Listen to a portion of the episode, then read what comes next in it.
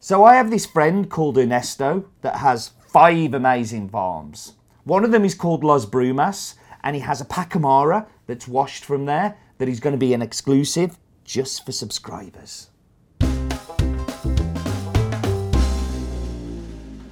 So this week we have a treat just for subscribers. So if you're not a subscriber, you can watch and you can hear what you're going to be missing out on. But this is just for you guys. This was an incredibly small lot that we got from Ernesto. Ernesto Mendez of fame of La Ilusión, Alaska, Los Andes, um, like and a phenomenal coffee producer.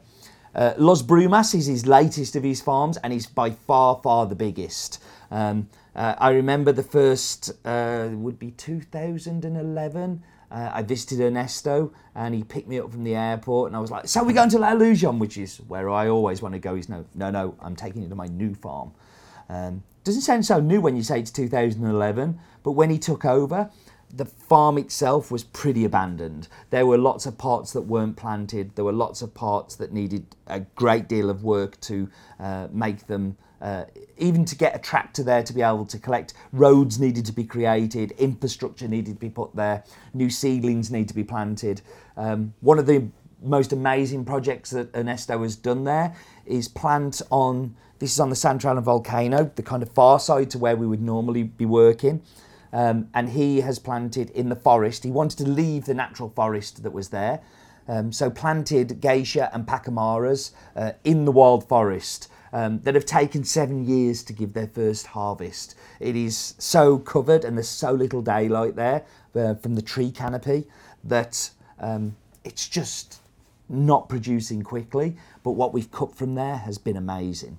Um, now, part of that is because this farm, a lot of the land was virgin earth. Um, it hadn't been planted in. Um, if you think about a forest, nobody plants in a forest. Um, that would be a crazy idea. Now, this is the Pacamara from just below the forest project, um, and um, this is part of the normal farm, but wasn't planted there before. So the trees are around about eight, nine years old, and uh, you know, really getting into their own now. So a coffee plant's life is the first three years. It produces nothing to very little maybe in year three. But then year four is where you start to see a production, you start to see um, a return on that yield in normal farming conditions. Um, then that four, five, six, I think that the coffee is still establishing itself. It's still establishing its roots. It's still putting lots of energy into growing um, and to, you know, be the coffee plant that it needs to be. I think we're entering the golden age now of plant stock, where you go from that seven, eight onward years, where the coffee doesn't need to grow as much. In fact, you're pruning it and you're trimming it back so it doesn't get too high and too tall. And it can focus a lot of its energy into uh, producing delicious coffee cherries that have beautiful seeds in them that make the fantastic coffee that we have. Um, I think that, you know, there are some things with time that improve. Um, and there gets to a certain point where, after say 20, 25 years, you start uh, on that downward, uh, downward run where the quality will start to drop. Talking of something that's gone over that 25 years and is definitely not improving with age, it's time for Roland's Daft Fact of the Week.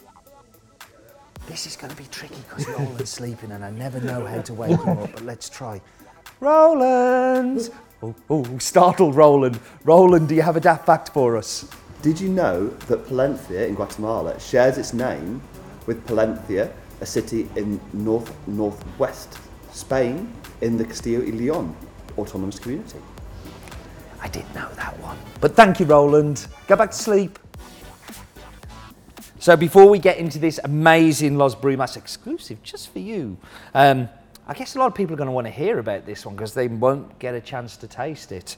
Um, but the gift that gives nothing, the prize that is worth zero in our Instagram uh, picture competition. Kata Coffee, thank you very much for posting a beautiful picture um, of uh, coffeeography available in no good bookshops but on hasbean.co.uk.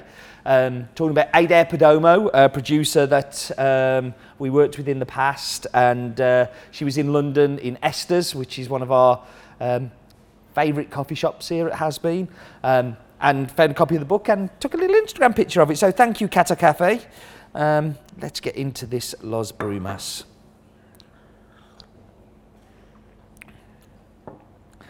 So this coffee is very texture driven. I want you to think about mouthfeel when I give this descriptor.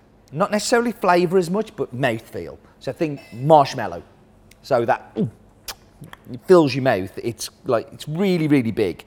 Um, on top of that, there's a beautiful lemon acidity that runs through it, um, which is really tangy, sharp, bright, um, and then finishes with a fantastic like high uh, cocoa content chocolate or like cocoa nibs. That really kind of like not. Actually no, a little kind of little bitterness, a little bit of like to it, a little bit. Um, an amazing coffee, exclusive to In My Mug subscribers. So everybody else, I'm sorry. Maybe next year. Um, but actually, no. No, maybe not next year. It's your own fault for not subscribing. If you don't subscribe, please subscribe to our uh, In My Mug coffee subscription um, because life is too short for bad coffee.